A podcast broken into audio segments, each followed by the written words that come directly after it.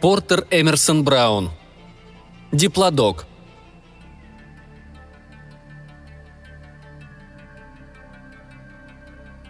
Он поднял глаза от газеты. «Этот вот парень, Бербанк», – удивленно сказал он. «Это что-то». Я кивнул. «Я так разумею, скоро он кукурузу превратит в бобы. Тот будет сакотаж», – продолжал рассуждать он. «А после яблони скрестить с картофлей. Не придется нам ее копать». «Ничего удивительного тут нет», – заявил я. «Наука каждый день раскрывает перед нами все новые удивительные чудеса». В ответ на мое банальное замечание он радостно закивал. «Ну да», – согласился он. «Только вот наука кое-какие чудеса скрывает, и мы о них ни черта не слышим. Взять хотя бы моего приятеля Вертига Смита». «Это кто?» – с интересом спросил я. «Вы чего, о нем не слыхали?» – осведомился мой собеседник, точно заранее знал ответ. «Нет», – ответил я. «Ну, не вы одни», – заметил он. «Куча людей ни черта о нем не знают и никогда не узнают. А он сто очков вперед даст этому Бербанку. Я бы вам порассказал, если у вас есть время», – предложил он. Времени у меня было предостаточно, так я ему и сообщил. После чего он, сделав добрый глоток из стакана, что стоял рядом на столе, вытер тыльной стороной ладони висячие усы и начал свой рассказ. «Было это в девяносто пятом. Рыскал я, значит, по всей Калифорнии, золотишко искал. Да ничего не находил, одни мозоль да жажду. Судьба мне все раздавала паршивые карты, и, наконец, остался у меня один мул, груженный лопатой да одежда, что на мне. Лопат с одежками я оставил потому, что никому не мог их сучить, а мула – от того, что не мог с ним расстаться. И вот раз скачу я себе потихоньку, с отчаянием в сердце, в животе и того меньше, и думаю себе, хватит ли на муле мяса, чтобы оплатить починку зубов, которые я уж точно об эту скелетину обломаю. И тут вдруг дорога сворачивает, и вижу я перед собою. Очень растительную долину, а листва такая густая, что и представить нельзя. Посреди долины стоит роскошный особняк, а рядом – самая удивительная куча сараев и хибар – были там высокие, и низкие, и большие, и маленькие. А вместе с тем домом, похоже, это все на куру-кахинхинку с выводком самых разных цыпляток, какие только бывают. Короче, я человек непривередливый. Где костер, там и бобы, говорю себе. А ежели кто желает поганить распрекрасный лик природы кучей дешевых каменных лачуг, так не мое это дело, лишь бы покормили. «Дай-ка пошевеливайся, гиена!» Говорю я Мулу, и мы резво направляемся в означенную лиственную долину. На полпути с холма дорога опять сворачивает. Только мы повернули, как я застыл, а мул и того лучше. Сделал кувырок назад и стоит там как вкопанный, даже глазом моргнуть боится. А мне и одного взгляда хватило. Глянул и все пытаюсь мозги поставить на место. Передо мной благодворно разгуливает по долине Самое кошмарное сборище зверья, что хоть раз резвилось в припадке белой горячки. Все точно выползли из психопетической клиники. Да что там, Четырехногие твари с крыльями, двухногие без крыльев, волосатые птицы и рыбы с ногами, господи помилуй. Как завидишь такое, хочется обвешаться с ног до головы синими бантиками и навеки поселиться в подвале штаба женской лиги христианской трезвости. Глаза мои выкатились, что твои помидоры – Смотрю я на зверье, покуда оно не скрылось, а после поворачиваюсь к мулу. А тот стоит себе весь задумчивый и сам с собой разговаривает. «Ладно, гиена», — говорю я, и чуток трогаю его шпорами. Тронемся как вон той вилли и положим конец разгулу голодания. Ежели нам сегодня такое привиделось, так завтра, глядишь, мы с тобой заодно решим повеситься, а не то жучков, каких станем искать друг у дружки в голове. Бедный гиена берет себя в руки, и мы, содрогаясь от ужасного страху, направляемся к вилле. А она выстроена из эдисонова цемента, который будто вылили из рожка для мороженого, покуда он не застыл. Как мы приблизились к меньшим домам, о каких я раньше упоминал, вижу я, что не дома это, а всякие загоны до клетки. В одних окна с решетками, в других нету. Одни пустые, другие полные. Только я решительно гляжу вперед – мне такого не нужно. Как полежишь пару недель, да сапоги покидаешь в розовую медузу с крыльями в соломенной шляпе. Так вызубришь, что любопытство ни к чему хорошему не приведет, и лучше внимания не обращать на зоологическую экзотику, покуда она не кусается. Только вот мул, каковой не располагает такой ценной информацией, начинает трястись точно горожанин на экскурсии в повозке. И, наконец, так охватывается ужасным страхом, что ноги у него не слушаются, и мне приходится его нести весь остаток пути. Заворачиваем мы за угол и видим у двери одного старика, а он учит громадного сама сидеть на задних лапах и просить. Обратив свои выкатившиеся глаза на новое зрелище, я начинаю потихоньку думать, не привиделся ли мне заодно и гиена. Дал ему тумака, а он в ответ. Да так больно, что я преисполнился несказанной радости. Улыбаюсь от я старику с глубоким уважением и чувствами солидарности к ближнему. «Вот это верно», – поощрительно говорю ему я. «Надо извлекать из положения лучшее. Когда их столько, что толку в них стрелять?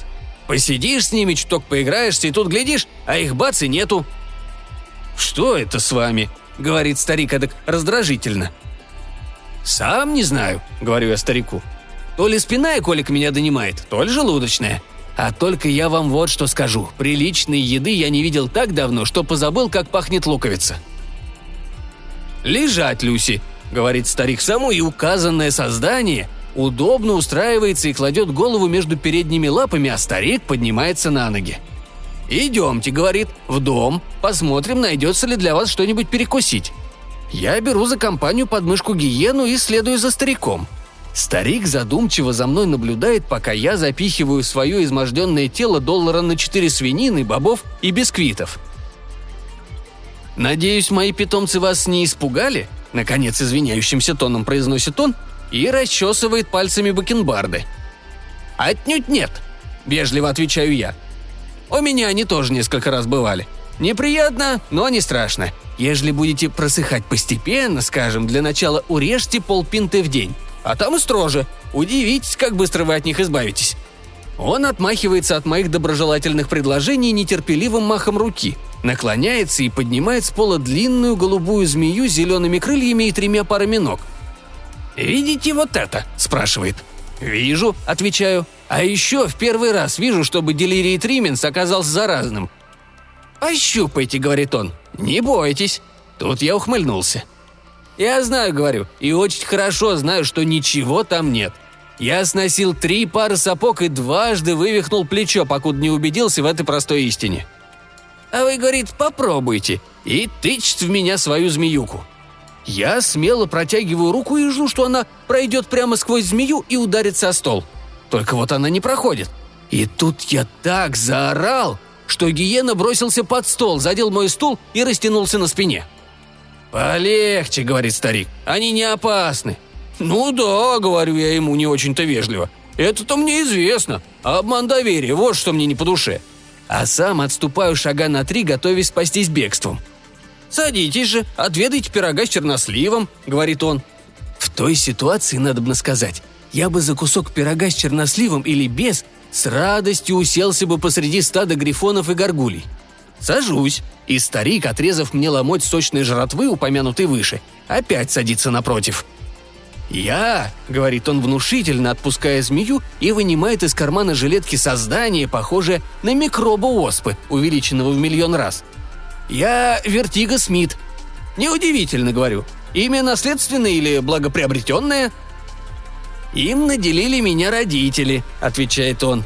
«Люди добропорядочные, но, к несчастью, неграмотные. Они вычитали это слово в альманахе, решили, что оно красиво звучит, и дали мне такое имя». Он продолжает. «Я, — говорит, — второй Бербанк, точнее, Бербанк — это второй я. Он занимается лишенными чувств и разума предметами вроде цветов, деревьев, фруктов и поленьев, и прочими бесплодными и жалкими благоглупостями — я же посвящаю свои неустанные усилия и безграничный гений животному царству. Они, тут он беззаботно машет рукой на змею и микробы оспы, представляют собой некоторые мои эксперименты. Это, продолжает он и ласково поглаживает микроба.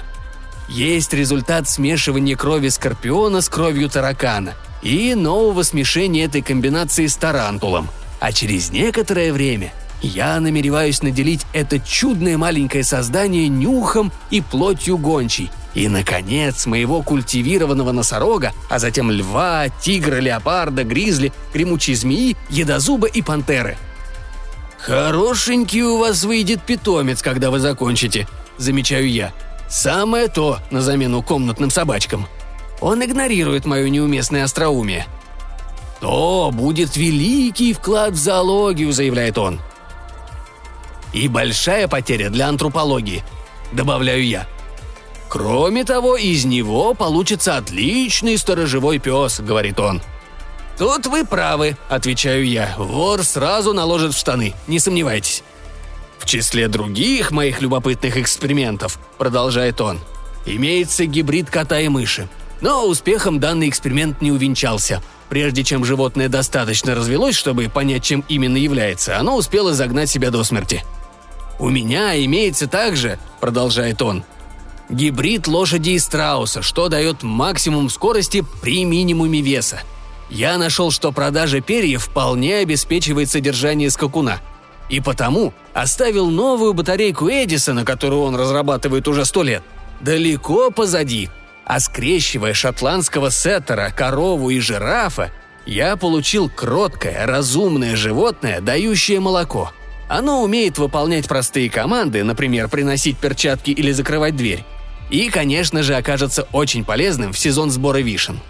Ежели бы вы сумели как-то соединить курицу и метелку для яиц, предлагаю я, потому как голова у меня идет кругом от всех его экспериментов – и подвесили зверюги на шею добрую бутыль, достаточно будет свистнуть, и она прибежит со стаканом гоголь-моголя с ромом, как только вам захочется выпить. Он не обращает на меня внимания. В настоящее время, говорит, меня интересуют паразиты. Паразиты – это зоологическая противоположность. Коты – паразиты мышей, собаки – паразиты кошек. «Понимаю», – восклицаю я. «Пьяницы – паразиты виски, а банковский крах – паразит денег. В общих чертах, одобряет он. Но мы говорим о фауне. А теперь, говорит, возьмем, к примеру, комаров. Вы живете, скажем, в Нью-Джерси, или Палым Маноре, или в ином сильно пораженном штате. Вы выходите вечером на площадь и так заняты хлопанием себя по ногам и шее, что можете исторгать одни ругательства. Но представьте, как было бы чудесно и замечательно, если бы у вас на спинке стула или на ботинках сидели бы, допустим, полдюжины комариных паразитов и мгновенно расправлялись с подлетающими к вам комарами. А когда наступит ночь, они усадятся у вас на подушке и покончат с любым треклятым москитом, который попытается всадить хоботок вам в кровеносный сосуд. «Отлично!» – согласился я. «Восхитительно!» «Надо думать», – самодовольно заметил он. «Их можно продавать по четвертаку за штуку, Летом они сами обеспечат себя пищей, а зимой падут в спячку в складках вашей летней одежды. На пропитание им хватит моли и небольшого количества камфоры. «Звучит неплохо», — говорю, — «очень неплохо». «Так и есть», — говорит он. «Но большие проекты принесут больше денег. А самый большой проект — это диплодок». «Чего?» — говорю я. «Диплодок», — говорит он, — «это рептилия», — говорит. Или млекопитающие, или рыбы, или птицы, или что-то в таком роде. Я и сам не знаю. Но дознаюсь во что бы то ни стало. Эндрю Карнеги недавно приобрел скелет за 20 или за 50 тысяч долларов, что-то в таком роде. Если уж скелет столько стоит, то готовый диплодок должен стоить миллион. Итак, внушительно заявляет он, я собираюсь вырастить стадо диплодоков для продажи в стране и экспертной торговли – когда я сумею заставить их размножаться, мой годовой доход составит, я полагаю, 20 или 30 миллионов. На первых порах я стану действовать медленно и тайно, продавая потихоньку чучело в музее естественной истории. Потом расширю дело и охвачу зоологические сады и бродячие зверинцы. А когда спрос насытится, буду продавать диплодоков в качестве домашних животных. Они смогут отлично перевозить дома или тащить баржи по рекам.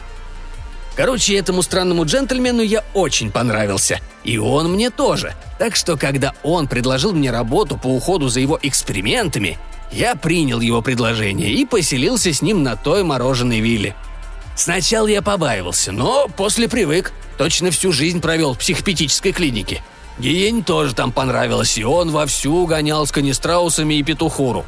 Там было много зверей, которых я даже не видел. Их он держал в огромном загоне за холмом – Там он делал и слонов-мастодонтов, и мамонтов, и бегемотов, и прочее. Был там еще двуногий страус размером отсюда, вон до туда, и еще столько же. Для диплодока мы отобрали лучших производителей. У нас был там один двухногий гипопотам, сделанный из пингвина, конфетка да и только. И другое создание – гибрид кенгуру, кита и эму. И так далее.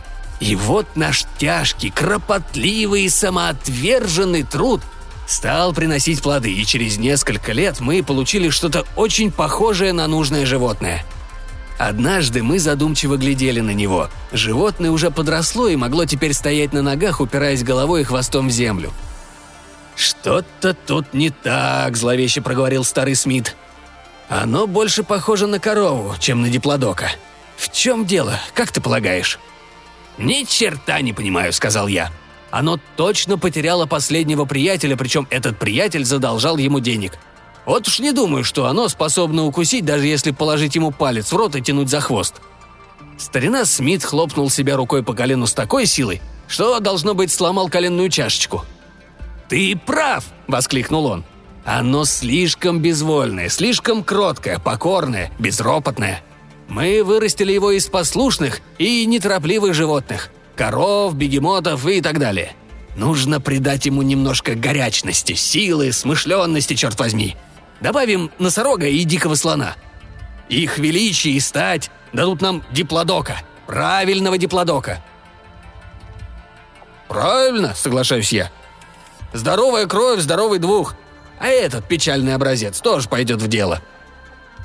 Так мы и сделали. Взяли старого дикого слона, такого злобного, что мы и подойти к нему боялись без подъемной стрелы и динамита. К нему добавили носорога, прирожденного мизантропа и настоящего бойца, который с места кидался в схватку. Потом взяли семейное дерево нашего диплодока и подмешали их в нужных местах. Можете представить, как мы были взволнованы, ожидая результата.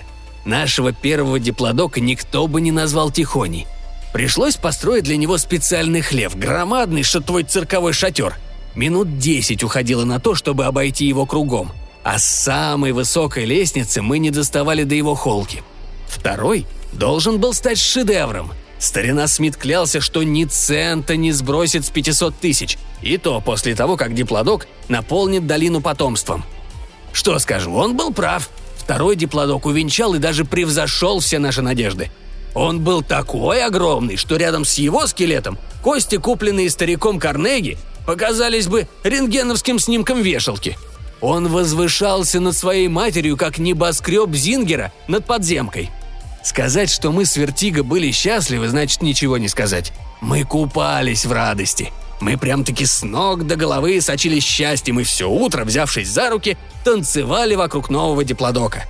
Мы точно водили хоровод в универсальном магазине – День за днем мы смотрели, как наше создание развивается и растет физически и духовно. Большие животные обычно медленно достигают зрелости, но нашего диплодока это не касалось. Меньше чем через неделю он смог сам вставать на ноги. Через три месяца мы отлучили его от матери, а потом нам с Вертиго пришлось по 14 часов в сутки таскать провизию, чтобы наши диплодоки не померли с голоду. Адская была работенка – кормить этих зверюк. Где-то среди их предков затесалась собака, и от нее новый диплодок взял привычку вилять хвостом. Старый был для этого слабоват. Однажды Ровер, так мы назвали нашего малыша, в благодарность за две вязанки сена снес угол дома. В другой раз он порушил парочку громадных секвой и апельсиновое дерево. Апельсины мы потом находили мили за четыре от того места. Месяцев шесть все шло хорошо. Мы с Вертик были счастливы, точно котята у миски с молоком. Ровер рос не по дням, а по часам. Ни единое облако не омрачало наших горизонтов. Мы купались в лучах радости и не поменялись бы с самим царем всей России и некоторых русских. Вот так оно всегда бывает. Я уж давно заметил. Поначалу все спокойно, а потом случается какая-нибудь гадость, и хрясь тебя где больнее. Все идет как по маслу, ты сам себе нравишься, доволен и счастлив, начинаешь верить, что фортуна повернулась к тебе лицом. Глядь, а гадость уже на пороге. Наша тоже пришла, заявилась ночью. Вот так оно чаще всего и бывает. Только я перевернулся на другой бок и второй раз погрузился в объятия Морфея, как раздался адский грохот. Прям конец света. Я проснулся и пнул вертига. «Ты храпишь!» — крикнул я ему в ухо. Тут грохот раздался снова, и я понял, что ошибся, а через минуту получил еще одно доказательство. Дом куда-то исчез, и я очутился под открытым небом. Лежу, смотрю на звезды и думаю, что случилось. И тогда все точно взорвалось. Кругом начался дикий нестроенный вой. Секвои падали как рожь под жаткой, весь наш зверинец устроил концерт, вот только их виск казался слабым и жалким по сравнению с тем грохотом. Тогда меня осенило. Ровер. Мы взяли слишком много слоновий и носорожьей крови. В своей поспешности мы забыли об осторожности. Увы. Сколь справедливо сказано, что небрежная работа чревата наказанием. Лежу, значит, в калифорнийской ночи в своем рабочем комбинезоне и думаю обо всем этом. И тут диплодок, который как раз почти что покончил с нашими петухоконями в курятнике, замечает меня. Он дико мотает головой, издает страшный рык и забрасывает последнего петуха-коня куда-то на Кассиопею. И бросается на меня. Мне понадобилось меньше доли секунды, чтобы вскочить с кровати. Вертига, вижу, стоит посреди бывшей комнаты, расчесывает сапогом бакенбарда и бессмысленно глядит по сторонам. «Канистраусы!» – кричу я ему, пробегая мимо. Умному и совет пригодится, знаете ли. А он становился с каждой минутой умнее. Загон явил мне печальное зрелище. Ровер сравнял его с землей. Из всех странных созданий великого гения Вертига в живых остался только один канистраус. Даже мамаш Диплодок пала жертвой трагедии. Я схватил канистрауса за крыло, Вертига за другое. Мы вскочили ему на спину, я оказался спереди – и вонзили каблуки ему в бока. Благородный скакун заржал и помчался по долине со скоростью, которой позавидовал бы курьерский поезд. «Думаете, диплодок отстал? Чтоб мне провалиться. Он все время лязгал зубами в футе от хвостовых перьев нашего скакуна. Покуда мы мчались по развалинам нашего безмятежного дома, он все нагонял, издавая с каждым прыжком леденящие кровь повизгивания. То и дело кенгуриная кровь давала о себе знать и он опускал хвост, отталкивался от земли и пролетал в воздухе добрых футов 90. Я часто вспоминаю эту скачку, особенно перед сном, поужинав свиными ножками и мороженым или мясным пудингом и гренками по-уэльски. Часто в безмолвные ночные часы я пробуждаю весь дом дикими воплями, и испуганные жильцы, ворвавшись в мою комнату, обнаруживают меня верхом на батарее отопления. Каковую подгоняю я в бешеном беге, в то время как хладный пот струится по моему бледному лицу сомнамбулы. Промелькнуло устье долины. Ужасное завывание раздавалось все ближе и ближе. Я не решался обернуться. Мы делали не меньше трех миль в минуту, и все мои силы уходили на то, чтобы удержаться на спинке скакуна. Я обнял за шею верного канистрауса. Мы скакали все дальше и дальше. Над ухом раздался пронзительный крик. Рука вертига внезапно соскользнула у меня с пояса. Наш скакун, увы, теперь уже не наш, только мой. Помчался быстрее, и я понял, что вертига больше нет. Бедный вертига. Бедный, бедный вертига. Его нашли три дня спустя в Сан-Антонио в Техасе, где при виде его тела в ужасе разбежалось вдохновенное церковное собрание. Через 50 или 75 миль я почувствовал, что диплодок снова нагоняет. Я быстро обернулся. Да, вот он, Ощеренные, блестящие зубы скрежещут менее чем в ярде от меня. Маленькие глазки ядовито поблескивают. Он попытался схватить меня и промахнулся. Еще раз. И несчастный мой канистраус вдруг исчез, а я оказался в воздухе. Я упал в небольшую дыру в земле, которая оказалась одним из туннелей Мамонтовой пещеры. Здесь был ток свежего воздуха, а диплодок не смог пробраться в узкую дыру. Только это спасло мне жизнь. Три недели я питался одной рыбой – Рыбы в пещере были слепы, но их нелегко оказалось поймать и еще труднее съесть. Наконец меня обнаружил проводник, который вел по самым доступным коридорам чудесной скважины экскурсию школьных учителей из Бебе, штат Индиана. Изможденный, в горячечном бреду, я сидел на сталагмите со слепым головастиком в каждой руке и что-то еле слышно напевал. Таким, говорят, нашли они меня. Но мне о том ничего не известно, ибо еще несколько недель я боролся с безумием. Он замолчал, «Вы больше не возвращались в долину?» – спросил я. Он бросил на меня невыразимо презрительный взгляд. «Возвращался?» – повторил он. «Возвращался ли я?» И затем. «Да за кого ты меня принимаешь, парень?» Я не ответил. Это было неважно. Кроме того, он был куда сильнее меня –